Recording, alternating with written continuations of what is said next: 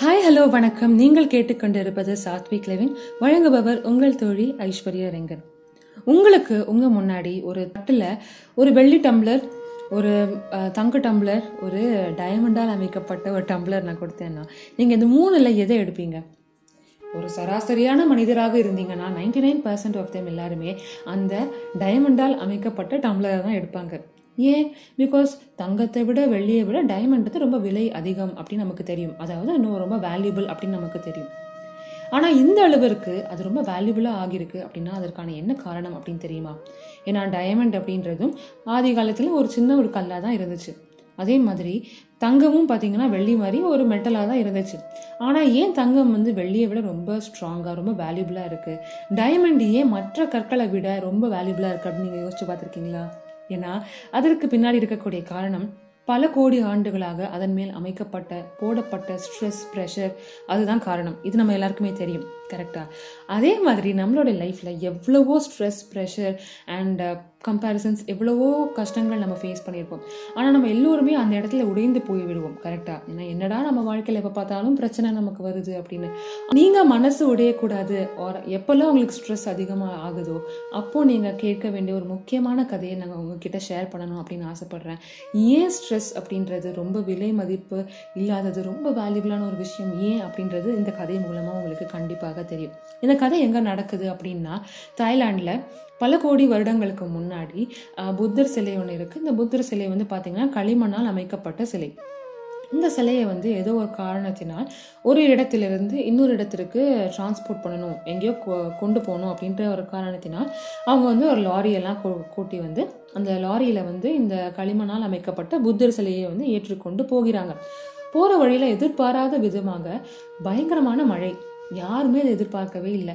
எல்லாருக்குமே ஒரே பதட்டம். அவங்க பல வருடங்களாக வழிபட்டு வந்திருந்த அந்த புத்தர் சிலையை பாதுகாக்கணும் அப்படின்னு சொல்லிட்டு அந்த லாரியை வந்து ஒரு இடத்துல வந்து ஓரமாக நிற்க வைத்து அந்த ம மனிதர்கள்லாம் வந்து இந்த பனை ஓலை அப்புறம் தேங்காய் ஓலை ஓலை தென்னை ஓலையெல்லாம் இருக்கும் இல்லையா?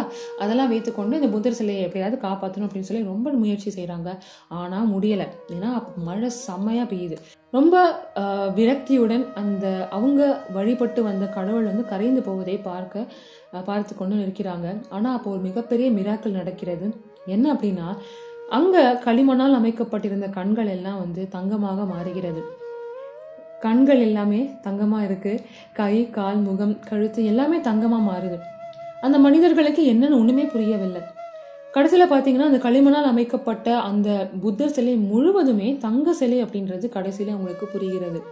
அப்புறம் தான் அவங்க யாரோ சொன்னாங்க நல்ல பொக்கிஷங்கள் எல்லாம் வந்து உடைத்து விடுவார்கள் இல்லை களவாடி விடுவார்கள் அப்படின்ற காரணத்தினால் இதை பாதுகாக்கணும் அப்படின்ற ஒரே காரணத்திற்காக களிமண்ணை பூசி அதை ஒரு களிமண்ணால் அமைக்கப்பட்ட ஒரு புத்தர் சிலையாக மாற்றி அதை பா பாதுகாத்து வந்திருக்கிறாங்க.